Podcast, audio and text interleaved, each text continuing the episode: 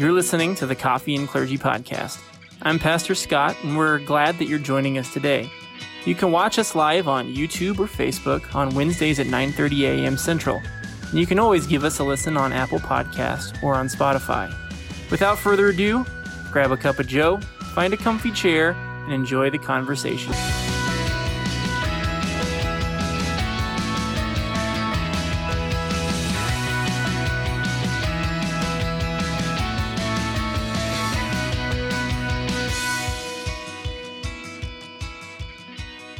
Morning and welcome to King of Kings. Uh, this is Coffee and Clergy. I'm Pastor Doug Chinberg. I'm Pastor Scott Pitch, and we're glad to have you back once again with us as we uh, dig into the the uh, book of Genesis today. We're on the third session and we're on the third chapter, so we're moving right along. Um, this is Genesis Part One, is the the title of this study that we're in, where we look at the first eleven chapters of Genesis, which, as Pastor Doug pointed out to me, is about half of all of human history. Yes, so, so it's a couple thousand years. Yeah, first couple thousand years. So it's kind of an important uh, time to to know something about because God is at work a lot and has things to say. Um, we want to uh, take a moment to uh, make sure that you know that there's a couple of different ways you can uh, watch Coffee and Clergy. You can watch it on YouTube or Facebook, uh, but you can also listen to it later on a podcast, wherever you get your podcast from. Um, just look for Coffee and Clergy. Um, today's session in particular is one in which we're going to um, ask some directed questions. They're not rhetorical, they're ones that we want to answer. So as we ask some questions today, my encouragement for those who are live with us is to type into the comments section in either Facebook or YouTube or if you listen to it later and you have something interesting that you want to bring up, just uh, post it and we'll uh, we'll track it down and, and try to answer it online. But we would love to, in real time, uh, walk through some real life examples today. So we would encourage people to participate um, in addition to listening today. So I invite you to pull out your Bible, grab a yeah. cup of coffee, make yourself at home wherever you are and uh, enjoy a good discussion about Genesis today. So yeah, yeah. Again, we find in Genesis we find all of the first, the mm-hmm. first of creation, the first of of God bringing uh, man and wife together in marriage, yeah. and today we're going to talk about the first fall into sin and and uh, the ramifications that followed. Yeah, finally we're into some familiar territory, right? yeah, so yeah. far we've been talking about this this paradise where we can only begin to conceptualize what it even looks like, and now we're into oh yeah, I know I know that sensation, I know that urge, that temptation uh, to do to do that stuff. So, um, shall we open in prayer before we begin today? So please, please join me in prayer. Lord God, I thank you for this day. We thank you for the uh, manifold blessings that you shower upon us. And we thank you especially today for the gift of your word as we dig into the book of Genesis and the revelation of your uh, design and also the revelation of your plan for salvation. Uh, we give thanks to you, O God, for uh, the abundant blessing of your word, that it can come to us, that the Holy Spirit can use it to create in us a seed and grow that seed of faith. I pray, O oh God, for each person who is joining us today that they would come to know the saving faith of Jesus and the plan of God's salvation for them. That they would hear that message today as we consider uh, the sinfulness that we all are heirs to and the plan of salvation which God put into place through his Son, which was foretold from the very beginning uh, when man first fell into sin. And so we give thanks to you, O God. We pray it all in Jesus' name. Amen. Amen. Amen. And uh, so we're in we're again in Genesis chapter three, and uh, again we're going to read through the the entire chapter. We'll break it up uh, the first thirteen verses, and then uh, verses fourteen to twenty four. Yep. And I'll take the first part. take the first part. Sure. Okay. Yeah. So this title of this section is called "The Fall of Man." Now the serpent was more crafty than any of the wild animals the Lord God had made. He said to the woman, Did God really say, You must not eat from any tree in the garden? The woman said to the serpent, We may eat fruit from the tree in the garden, but God from the trees in the garden, but God did say, You must not eat fruit from the tree that is in the middle of the garden, and you must not touch it, or you will die. You will not surely die, the serpent said to the woman. For God knows that when you eat of it, your eyes will be opened, and you will be like God, knowing good and evil. When the woman saw that the fruit of the tree was good for food and pleasing to the eye, and also desirable for gaining wisdom, she took some and ate it. She also gave some to her husband who was with her, and he ate it. Then the eyes of both of them were opened, and they realized that they were naked. So they sewed fig leaves together and made coverings for themselves. Then the man and his wife heard the sound of the Lord as he was walking in the garden in the cool of the day. And they hid from the Lord God among the trees of the garden. But the Lord God called to the man, Where are you? He answered, I heard you in the garden, and I was afraid because I was naked, so I hid. And he said, Who told you that you were naked? Have you eaten from the tree that I commanded you not to eat from? The man said, The woman you put here with me, she gave me some fruit from the tree, and I ate it. Then the Lord God said to the woman, What is this that you have done? The woman said, The serpent deceived me, and I ate. And so the Lord God said to the serpent, Because you have done this, cursed are you above all the livestock and all the wild animals, and you will crawl on your belly, and you will eat dust all the days of your life and I will put enmity between you and the woman, between your offspring and hers. He will crush your head, and you will strike his heel. To the woman he said, I will greatly increase your pains in childbearing. With pain you will give birth to children. Your desire will be for your husband, and he will rule over you. To Adam he said, Because you listened to your wife and ate from the tree about which I commanded you, you must not eat of it. Cursed is the ground because of you. Through painful toil you will eat of it all the days of your life. It will produce thorns and thistles for you, and you will eat the plants of the field. By the sweat of your brow you will eat, the, eat your food until you return to the ground, since from it you were taken, for dust you are, and to dust you will return. Adam named his wife Eve because she would become the mother of all the living. The Lord God made garments of skin for Adam and his wife and clothed them. And the Lord God said, The man has now become like one of us, knowing good and evil. He must not be allowed to reach out his hand and, and take also from the tree of life and eat and live forever. So the Lord God banished him from the Garden of Eden to work the ground from which he had been taken. After he drove the man out, he placed on the east side of the Garden of Eden cherubim and a flaming sword flashing back and forth to guard the way to the tree of life. And so uh, we find human beings are changed forever because of uh, what took place here. Yeah, it's just a big oof. yeah. Like, oh, it just there, takes all the wind out of your sails. Yeah, there have been times in my life where I thought, you know, you know, would I have done that if I would have been in their place? And yeah. and one of the things that I, I guess that I've come to realize is that if, if I were somebody else and I had the exact same experience that they had, I probably would have done exactly the same thing that's, that they would have done. That's actually a really good perspective that we should hold for a lot of people that creates in us a compassion and mercy for them. You know, yeah. if it's we look at some people who have um, you know, difficult lives or seemingly have difficulties from their life. Do we actually put ourselves in their shoes before we start to cast judgment? But um, yeah, it's we we kind of all find ourselves in this uh, the same shoes as Adam because we do what Adam did every single day. I mean, we yeah.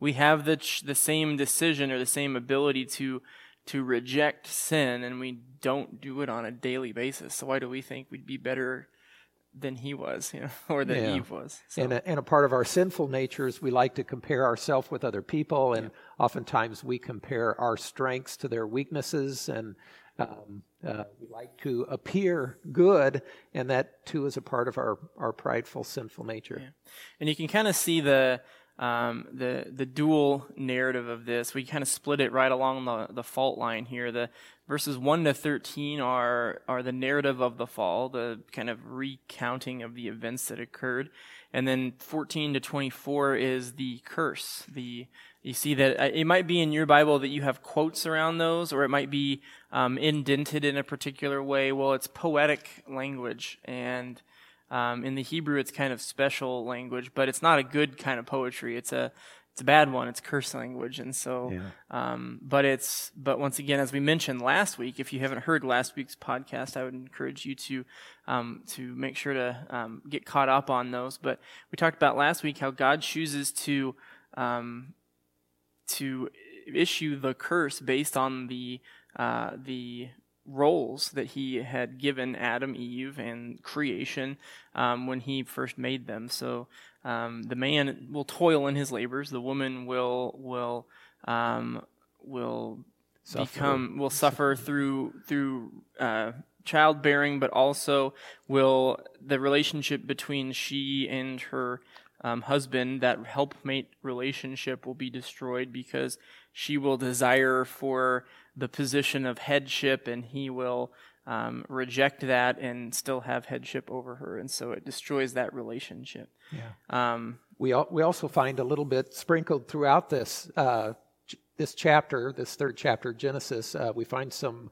uh, gospel messages yeah. uh, that God gives, and we're going to talk about that as well. Yeah, and and that's the wonderful thing about this is it can it can quickly go from the bright shining paradise to utter dismay and and horrid sin, right? And and that's kind of depressing, but you you realize that even in the darkest chapter in the entirety of the Bible, Genesis chapter three, God still God's light still breaks through that darkness. His goodness breaks through this evil, and we'll, like he said, we'll talk about that later. Yeah, and he shows his love to Adam and Eve. But it's it's interesting yeah. when uh, when the serpent first came to Eve uh, there in the garden. Mm-hmm. Um, Eve, as she was talking, both added words to what God had said, and she also took away from some of the words that God had said.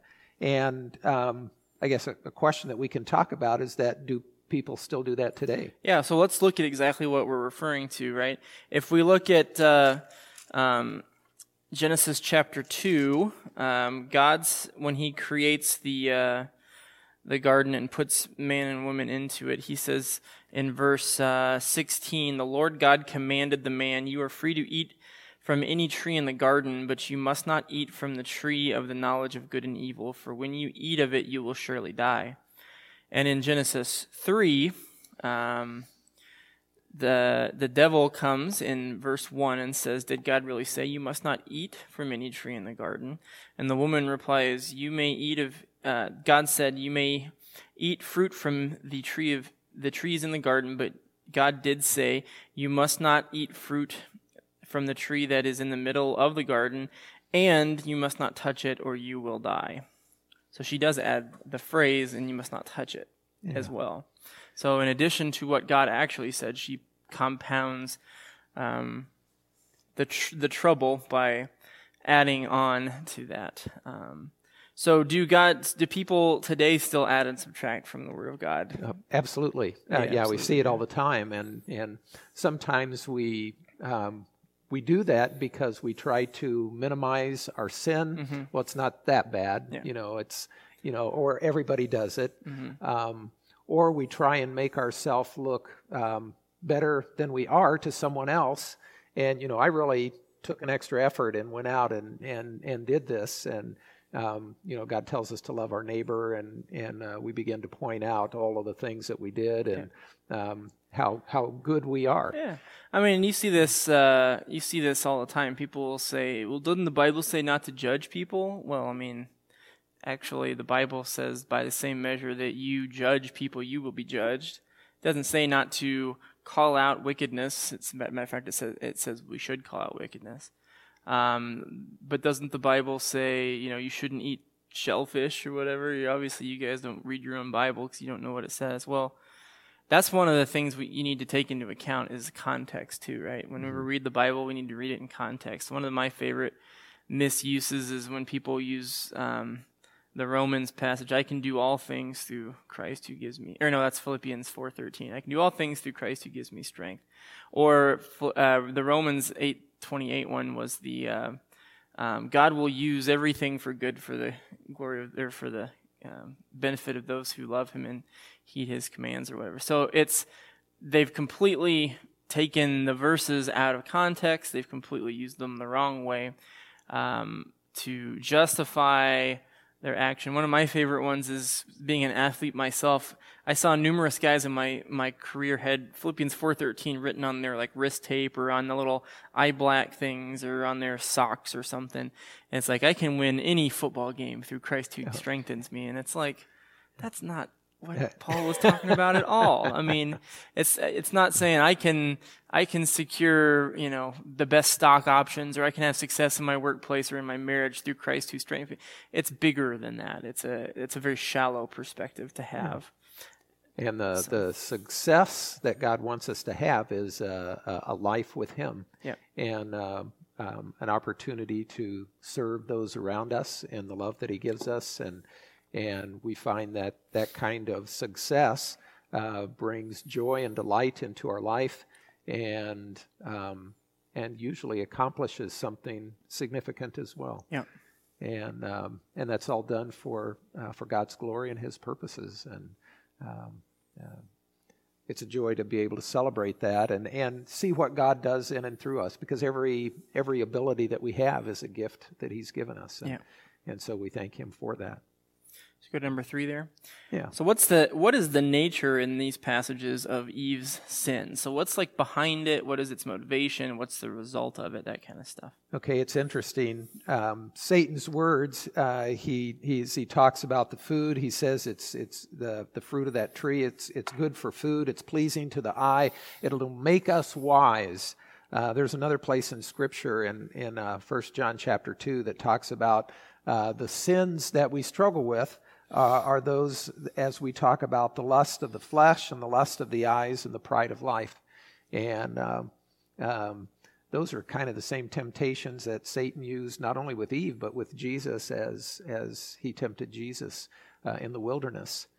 And um, so those those are kind of a big umbrella of the, the sins that we face. Um, uh, we think something is good for us, good for our body, and so uh, we do it. Yeah. Um, uh, we we think something looks good, um, and we want it. Yeah. Um, this is why one of the things I like to do whenever we in confirmation class talk about the ninth and tenth commandment, it seems kind of lackluster at the end of these list of commandments. Don't kill, don't steal, don't commit adultery, don't you know, don't dis, don't misuse God's yeah. you know name or bear false witness. And so at the end, you, you don't covet, and it just seems kind of blah.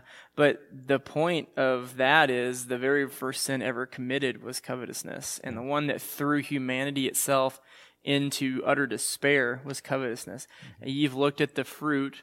That's why you kind of ask, what was the first sin? A lot of people will say, oh, it's when they ate the fruit. And it's like, technically, sort of, but that's the end result of the actual sin, the actual sin was covetousness. That when Eve first looked at that fruit and saw that it was good for wisdom and made the decision in her heart to reach out and eat it before she even touched it or ate it, she had sinned in her heart. Yeah, and so she could be like God. It was that desire. Mm-hmm. And and um, and we we still struggle with those desires today. Yep. Um, we want to be like God. We want to be better than someone else. Uh, um, and sin is alive and well in our lives. It's mm-hmm. um, we struggle with it throughout our life, and um, um, and so kind of what what led up to that sin. Mm-hmm. Uh, there's a couple of things that were going on. Um, uh, so what led up to that sin? Well, she meets up with the serpent, right? And okay. the serpent is an interesting character. He's not mentioned before. Um, chapter three kind of introduces him as the craftiest of any of the wild animals. And we don't have, uh, you know, the name Satan or the devil or the evil one or accuser or anything that's being used here. We simply have the name the serpent, right? And we don't come to realize definitively, I think you can draw conclusions from this, but we don't come to know definitively until the very end of the Bible that the serpent is Satan. That's what yeah. Revelation points us to, is to know that the serpent is uh, the devil. And so um, we see in Genesis that this serpent is Satan incarnate working in the midst of Adam and Eve, trying to get them to fall away from yeah. God. Throughout the throughout scriptures, there's um, uh, descriptive words of Satan. He's uh, a liar and the father of lies, and Yeah. we see he, he lies here in the text. Mm-hmm. Uh, he, he deceives people. He deceived Eve. Um, um, and then he probably had a lot of enjoyment accusing her afterwards. Another name that's given to Satan. is the, the accuser. Yeah, and you see the parallels, I think, uh, between this passage and Jesus' temptation in the in the New Testament. Right, when Jesus is being tempted by the devil, it's sort of the same sort of means by which the devil tries to get Jesus to fall into sin. Right, he he throws a little bit of um, shade of uncertainty over God's word, right? So the devil comes in in, this, in the form of a serpent and says to Eve, Did God really say that you must not eat? And that's what he does for Jesus too. He's he kind of um, takes God's word and and it, it is God's word. He quotes the Bible, and once again, he's using it out of context, which is what we talked about earlier.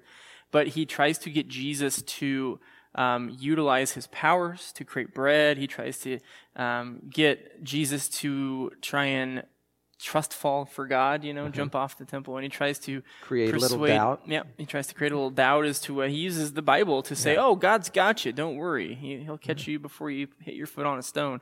And, and he tries to um, showcase for Jesus the power that he has, and says, "All this is going to be yours if you bow down and worship me." So he tries to um, utilize that and cast a little bit of doubt in Jesus' mind. And it, that's what worked on Eve. I mean, he sticks with what works. That's what works on us. Yeah.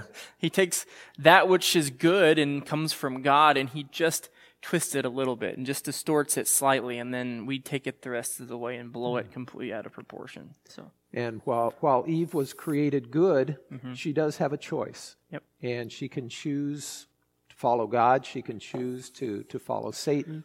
And um, uh, it's actually one of the blessings that God has given us when He created us is that He created us to have a choice. He didn't create us as uh, robots that we have to do certain things. We don't, we don't have to follow Him. Um, uh, but in many of the choices we make, we choose not to follow Him. Yeah. And, and that's sin. and you might even go back, going back to Ch- uh, Genesis 1, you might say that that is an aspect about being created in the image of God. No other part of creation has the ability to, to choose the good or the, the evil. Everything else is designed and operates in in the way God created it to operate. Yeah. Well, at least it did until sin came and corrupted everything. So Yeah. And so that was that was Eve's sin. Okay, what about what about Adam's sin? What So- did what did he do wrong? What happened with um, uh, with him there in the garden? Adam is suspiciously absent, it seems, from the story, which is just exactly what the problem is. That Eve is the one having a conversation with the serpent. Eve is the one who's individually and singularly contemplating the moral ramifications of eating of the fruit. And Adam is nowhere to be seen until we get down to, um, what verse was it? Uh, verse 7 uh, where, or sorry, sorry, six, where it says she gave some to her husband, and then kind of almost parenthetically here it says who was with her, and he ate it.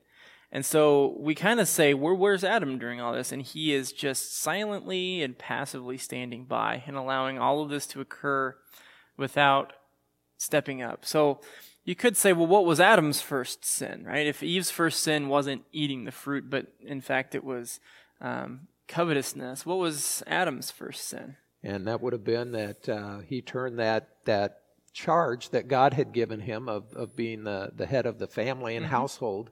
Um, he had stepped back from that Yeah. and he let Eve make this decision. Yeah, he not just yeah, like And he didn't say anything. And when when God curses um, curses Adam to the man, uh, he says, uh, "Because you listened to your wife." That's the first charge that God has against him.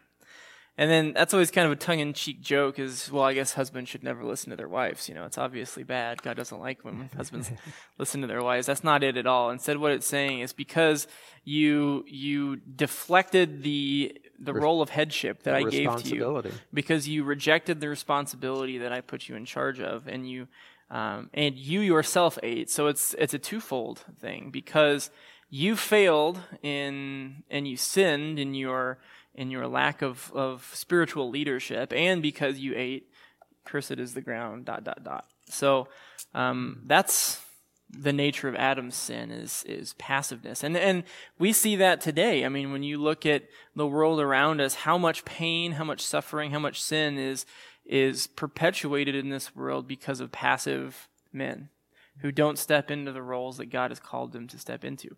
It's one of the biggest concerns, I think, and I think a lot of people might agree, um, even though it's not politically correct to say that uh, a lot of struggles in this world um, come from men not being strong men, not yeah. being the, the, the men that God designed them to be.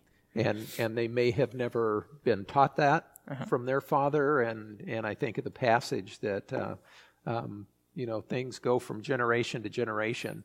Um, sin follows us, and um, God is always ready to step in to, to teach us and to correct us uh, uh, with His Word and Spirit. And um, uh, again, it's um, um, a struggle that that uh, that anyone can have. Mm-hmm.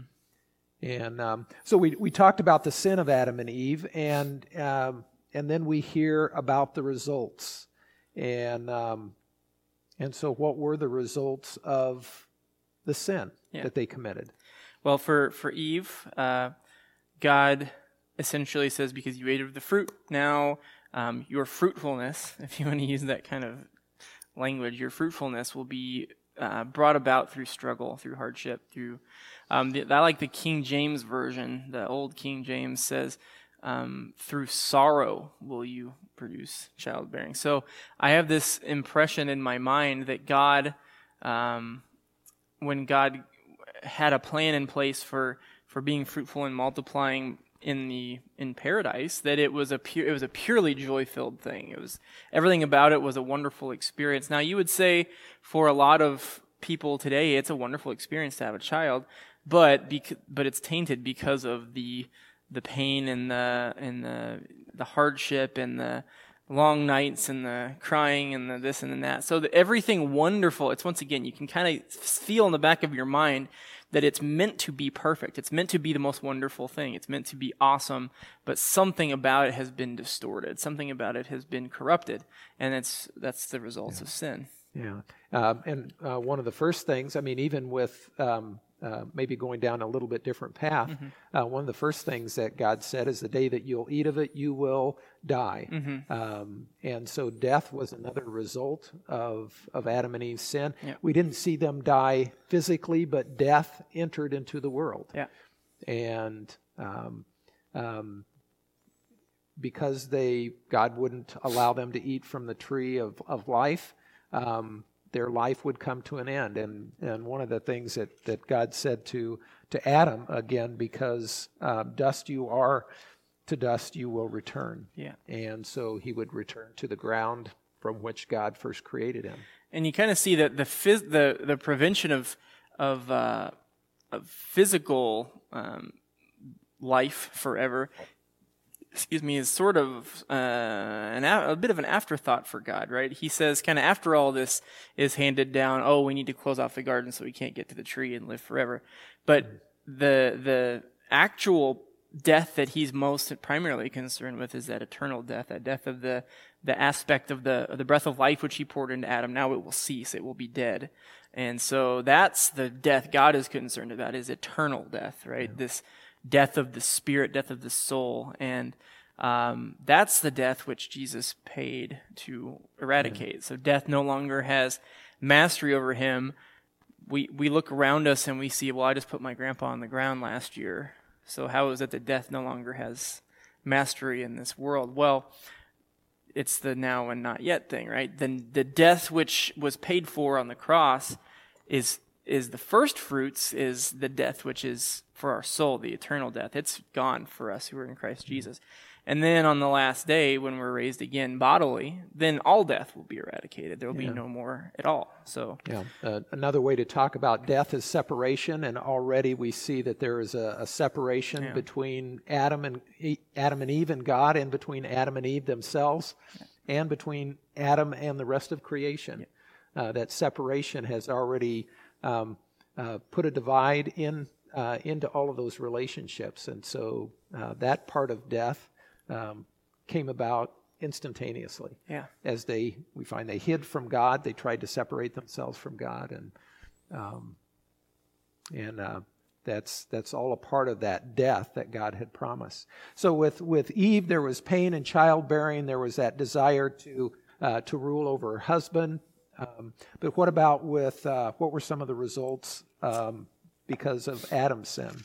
Well, it says uh, in addition to death, but it also says cursed is the ground because of you. So um, it it specifically mentions the ground because the the primary labor would have been producing food from the ground.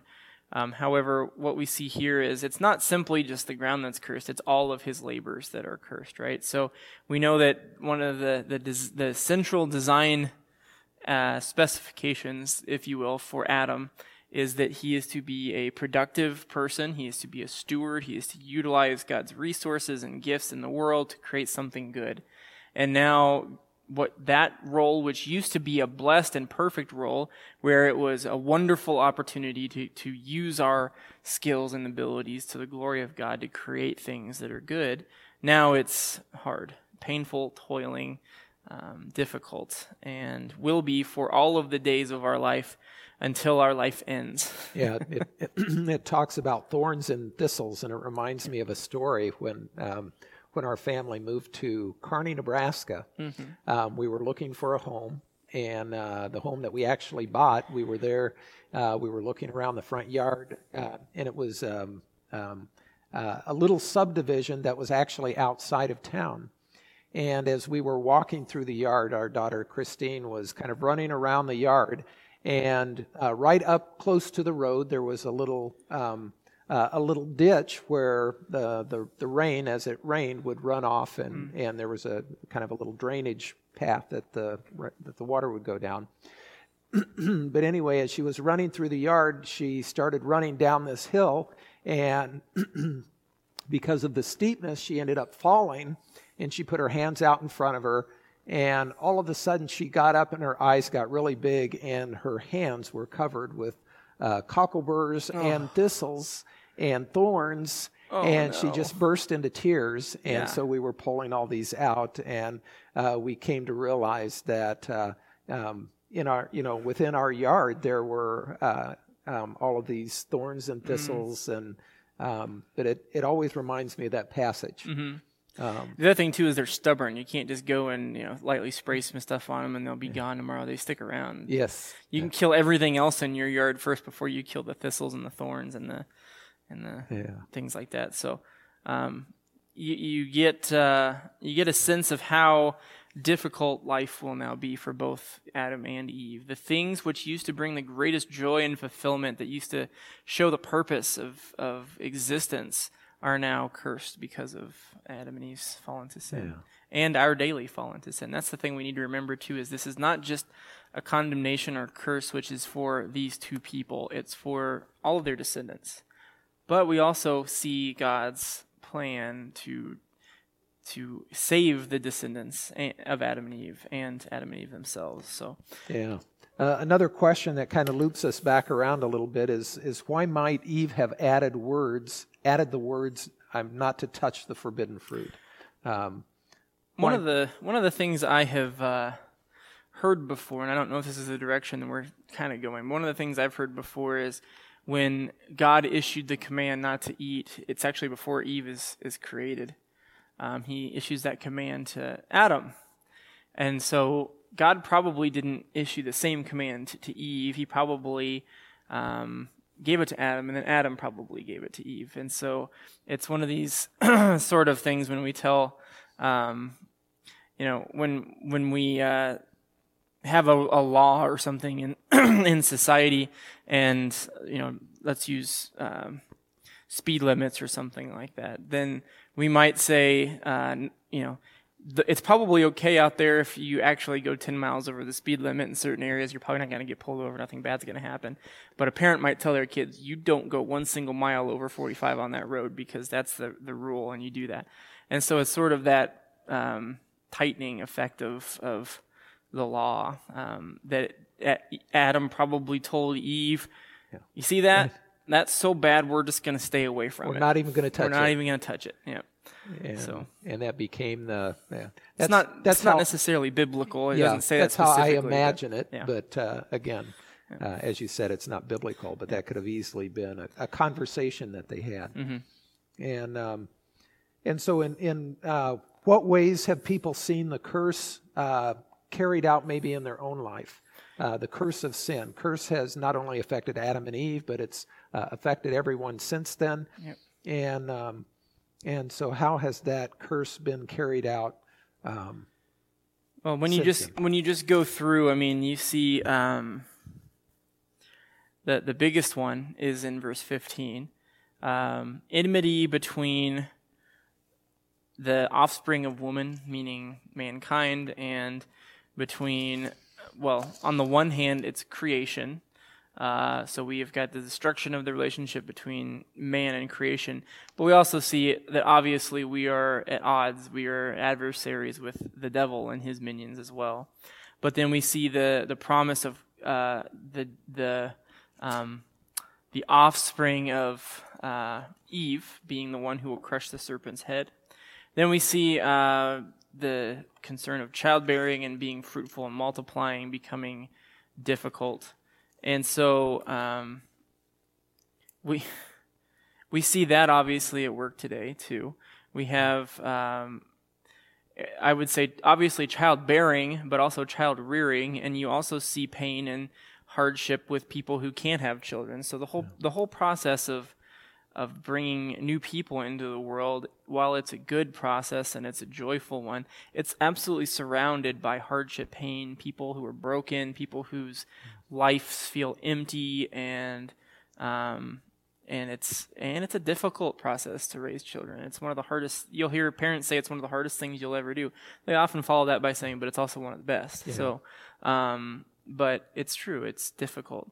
Then you see um, the relationship between man and woman destroyed. We've talked about this a little bit already when we talked about the role of uh, man and woman last week. But um, you see this relationship is today still strained, right? We have um, we have what we consider traditional gender roles. Just even that phrase, traditional gender roles, is yeah. politically heated today. But we see that certainly the, the traditional roles, even you could say the biblical roles of man and woman, are under attack because um, society has deemed them to be archaic and no longer useful. Where we would say, but God designed us that way, and so to go against God's design is is neither good nor right uh, nor helpful or beneficial for us. Um, moving on, you see, cursed is the ground. We still see that all of the, the, the things which we merit in this life today come from difficult labor. Perhaps we no longer work 15 hour days in the fields simply to get food out of the ground. That's a blessing from God. But we do see, um, even in first, you know, the first world today, people still struggle from from depression and still struggle from um, you know exhaustion due to overwork and things like that. And so uh, we still see people in the third world countries struggling to get food. You know, so the world is still full uh, of this curse. Um, and then the last one is we we are dust, and to dust we shall return. That obviously is still prevalent today, and we see uh, the struggle and the hardship in people's eyes and their voice and in their embraces when they lose someone close to them. Yeah. And until the last day, that will be true. So we, we have broken relationships, we have pain, sorrow, suffering, we have pandemics. Mm. We can we look around at the COVID nineteen virus, and um, that's that's one of the results of sin, part of the curse uh, that was brought into the world. We uh, we look at the political unrest um, that goes on around us, even in our own country, and and um, uh, that too is a part of the uh, the sinfulness wreaking havoc uh, in the lives of people, and and uh, um, and again from that comes suffering and hardship and uh, discord and and um, all kinds of um, suffering again that that that people go through and endure because of the sinfulness of human beings and mm-hmm. um, it's it's alive and well today yeah. uh, it's all around us and um, uh, but uh, you're I would fully agree with you as as as far as when that happens within the family and, and within between children and parents, um, uh, or in a, you know we look at the we look at um, uh, the divorce rate in in our in our country, um, and that's some of the most uh, severe suffering that people go through when the person that they love the most.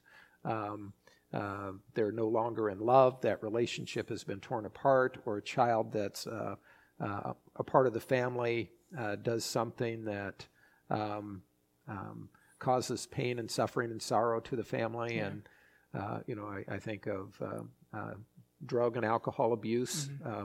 Brings great pain and sorrow into the lives of people, and, and that's very much alive today. Yep. And, um, and so, um, um, so how are there ways that you've witnessed um, um, maybe some of this suffering and sin?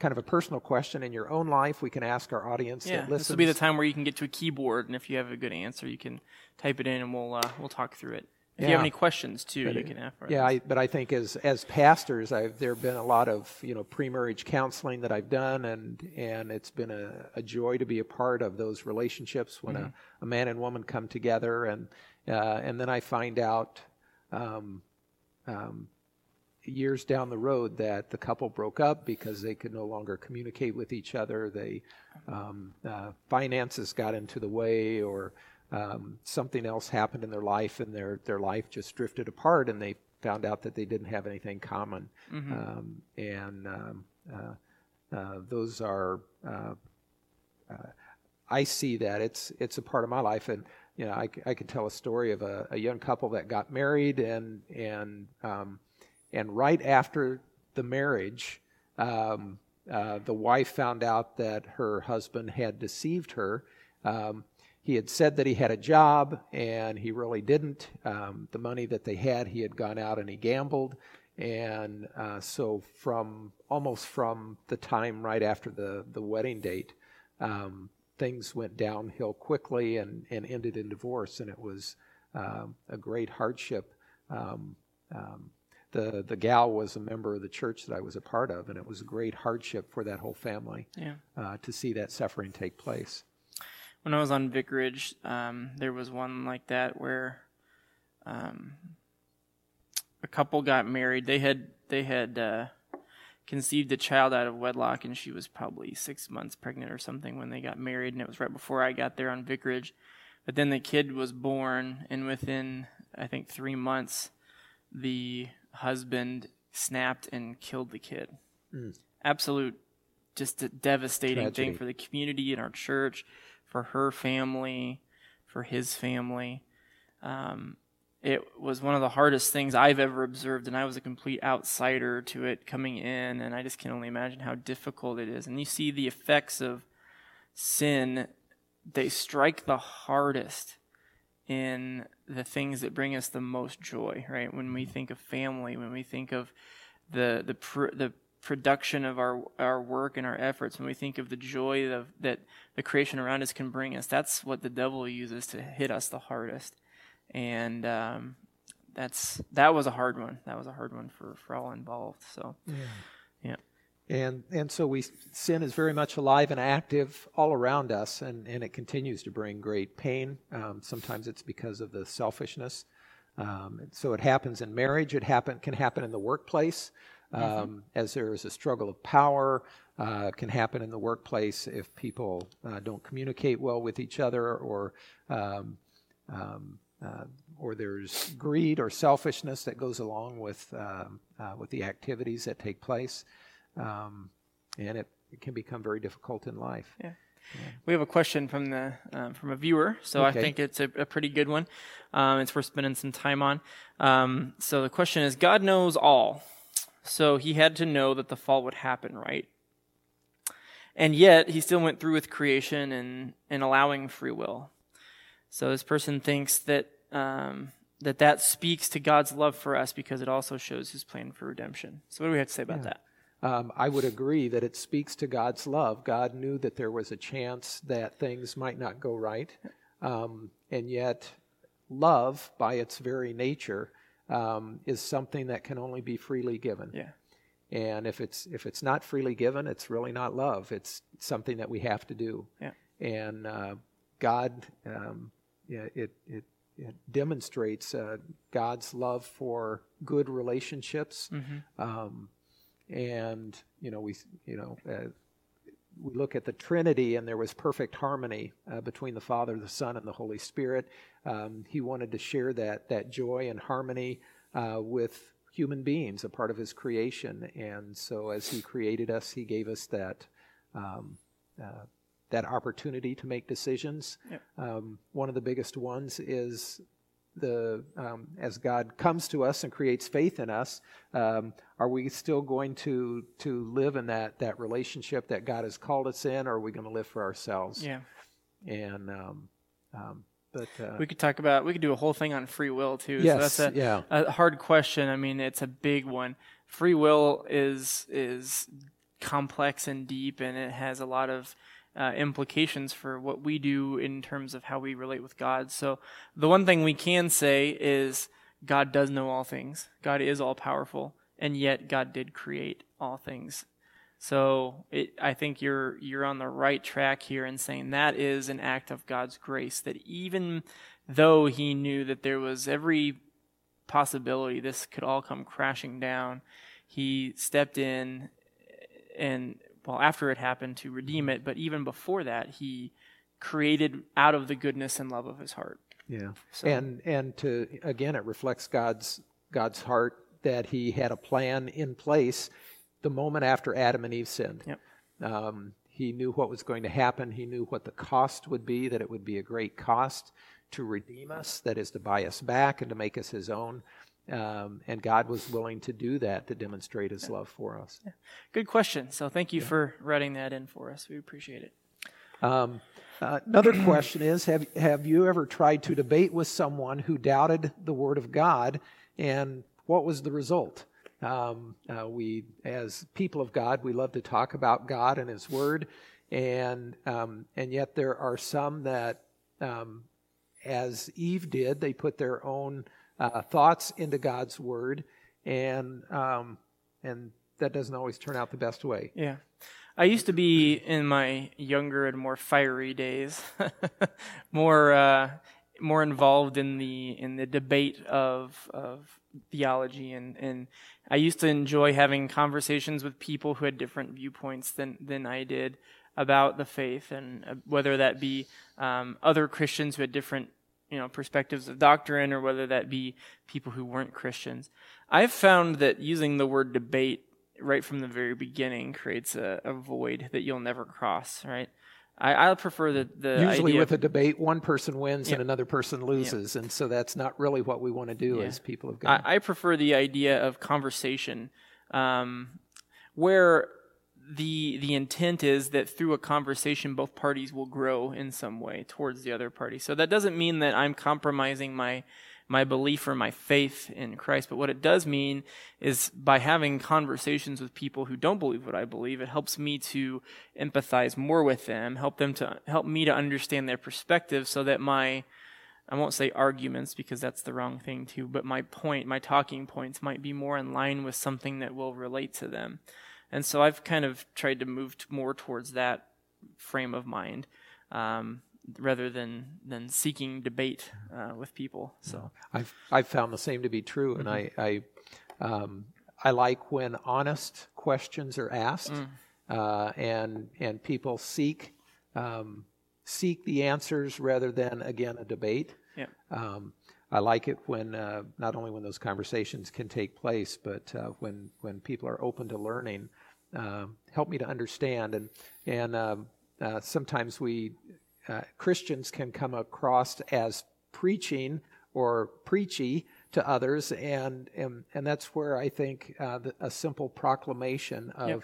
you know this is what I believe and why I believe it to be true. Um, I think that works much better than to be uh, to be preachy at people.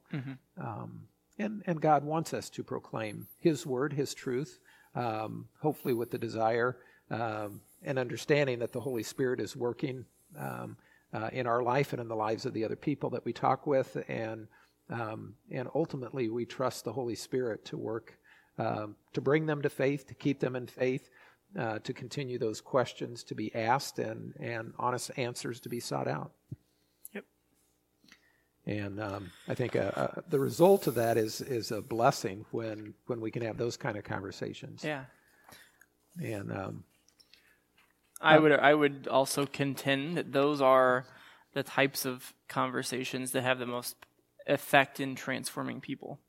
Because you're in having conversations like that, you're also developing the relationship with that person. And that's the best and clearest and most straight way to a trans to developing a transformation uh, in faith. The Holy Spirit works through those conversations. Yeah, helps us to understand them and and have and helps that honest conversation to continue. And uh, so here's a here's another personal question: uh, Have you ever deliberately chosen to sin, uh, even though that you knew it was wrong? And um, I, I, would imagine that most everybody would say yes. Yeah, I'm trying to think of a specific example from this morning. I mean, yeah, I'm sure.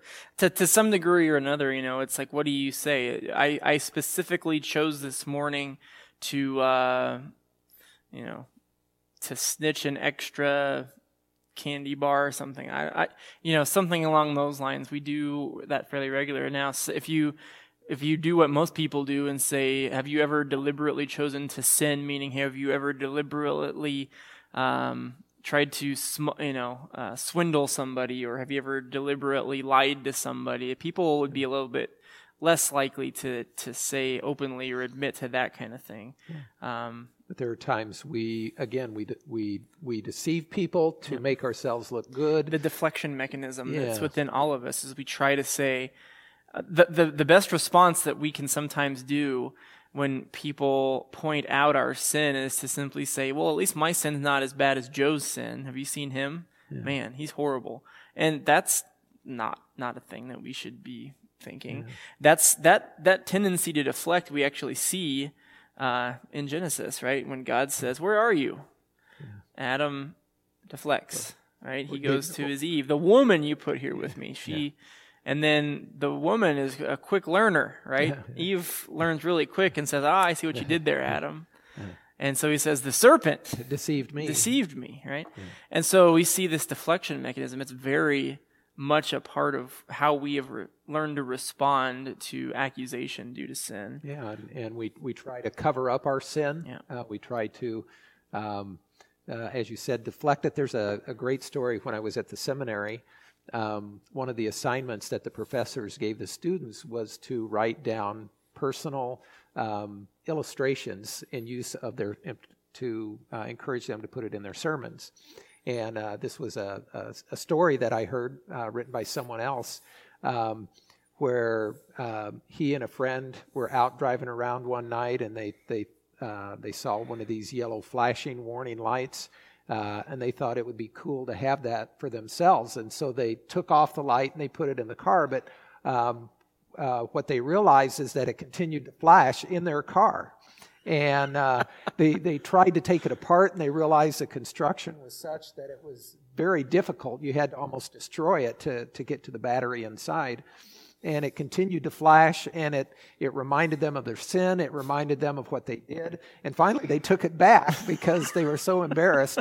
Um, uh, but I, I always remember that story. Sin, sin is like that. It, um, it, it comes back, and it, it causes us to worry. It causes us to fear. It, um, uh, makes us anxious uh, that someone else will find out, and it's it's like that flashing yellow light yep. um, that uh, uh, is is constantly there, and we can't get rid of it until we confess it and get rid of it. Yeah, and the thing is, too, that's only half of our sins. Those sins that we choose to do. We talk about when we confess our sins, we confess sins of commission, sins that we uh, choose to do and we do anyways, knowing that they're wrong. But we also have sins of omission, where even without our knowing, we we sin because it's part of our nature. And so, yeah. yeah. We're we're getting close to the end of our hour. I was, but I one of the things I really want to cover is uh, where do we find the gospel mm-hmm. um, uh, in this text? And and actually, it's kind of sprinkled. Um, as we talked about earlier, it's kind of sprinkled throughout the text. Mm-hmm. Um, uh, uh first of all, the very fact that God came looking for Adam and Eve. Yep. Uh, was an example of his love and his mercy for Yeah. them. You get the initial impression when you read it the first time that God might be oblivious to the fact that they sin, but we know that's not the case. And so just the simple fact of him, you know, casually strolling through the garden in the cool of the day and calling for Adam shows at, that God is extending an olive branch of sorts to Adam. And then when he calls him and says, uh, gives him a chance to explain. He's extending another one. He keeps extending these olive branches, and Adam keeps batting them away. He doesn't want them because he knows there's that there's something that sin guilt within him is is too great, and so Yeah. um, we Uh, see God's love that way. We see another example when uh, when the curses are given, and God talks about um, even with Satan. He said, "I will put enmity between you and the woman, between your offspring and hers." And then he went on to say, "He will crush your head." That is the the descendants of the woman will crush the head of Satan, and you will strike his heel. And so that's that's one of the first clear gospel um, proclamations that that comes from God as He um, uh, gives us a picture of what's going to happen with Christ when He comes into the world.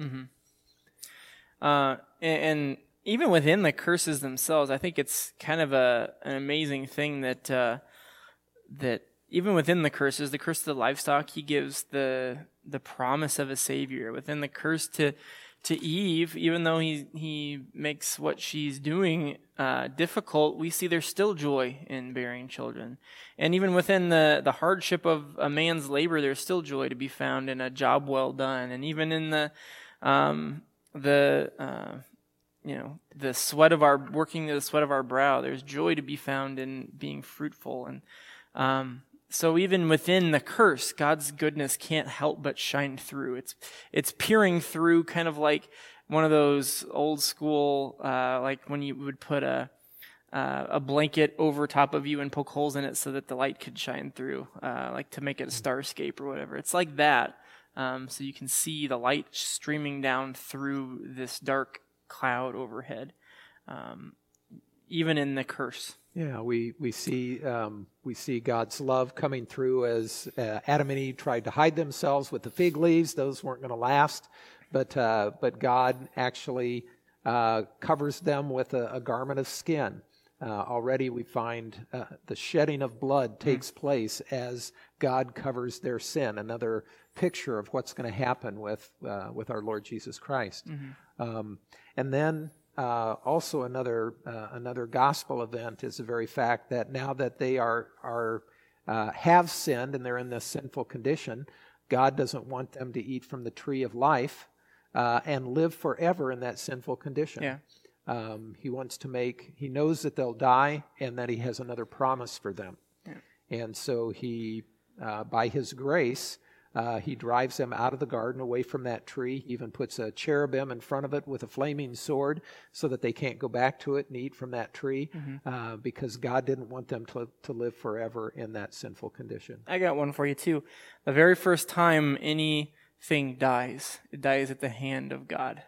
God kills His own creation to create clothing from Adam for Adam and Eve, and you see this this example of the very first animal sacrifice to benefit mankind starts with God in the Garden of Eden, that He destroys something furry and gives its fur to man and woman as or skin to the man and woman as clothing, uh, and that in that is this beautiful image of grace that. Um, what will what will evolve to become the sacrifice of the lamb to pay for the uh, to be the atoning sacrifice for the sins of the people of Israel will eventually become the sacrifice of the lamb of God to redeem the the sins of all mankind. And so you see this uh, this archetype this figure of God destroying to show his goodness and his grace and his mercy. So, throughout this chapter, even though there is the sin and the fall and the suffering that comes from it, uh, God is acting in grace and love.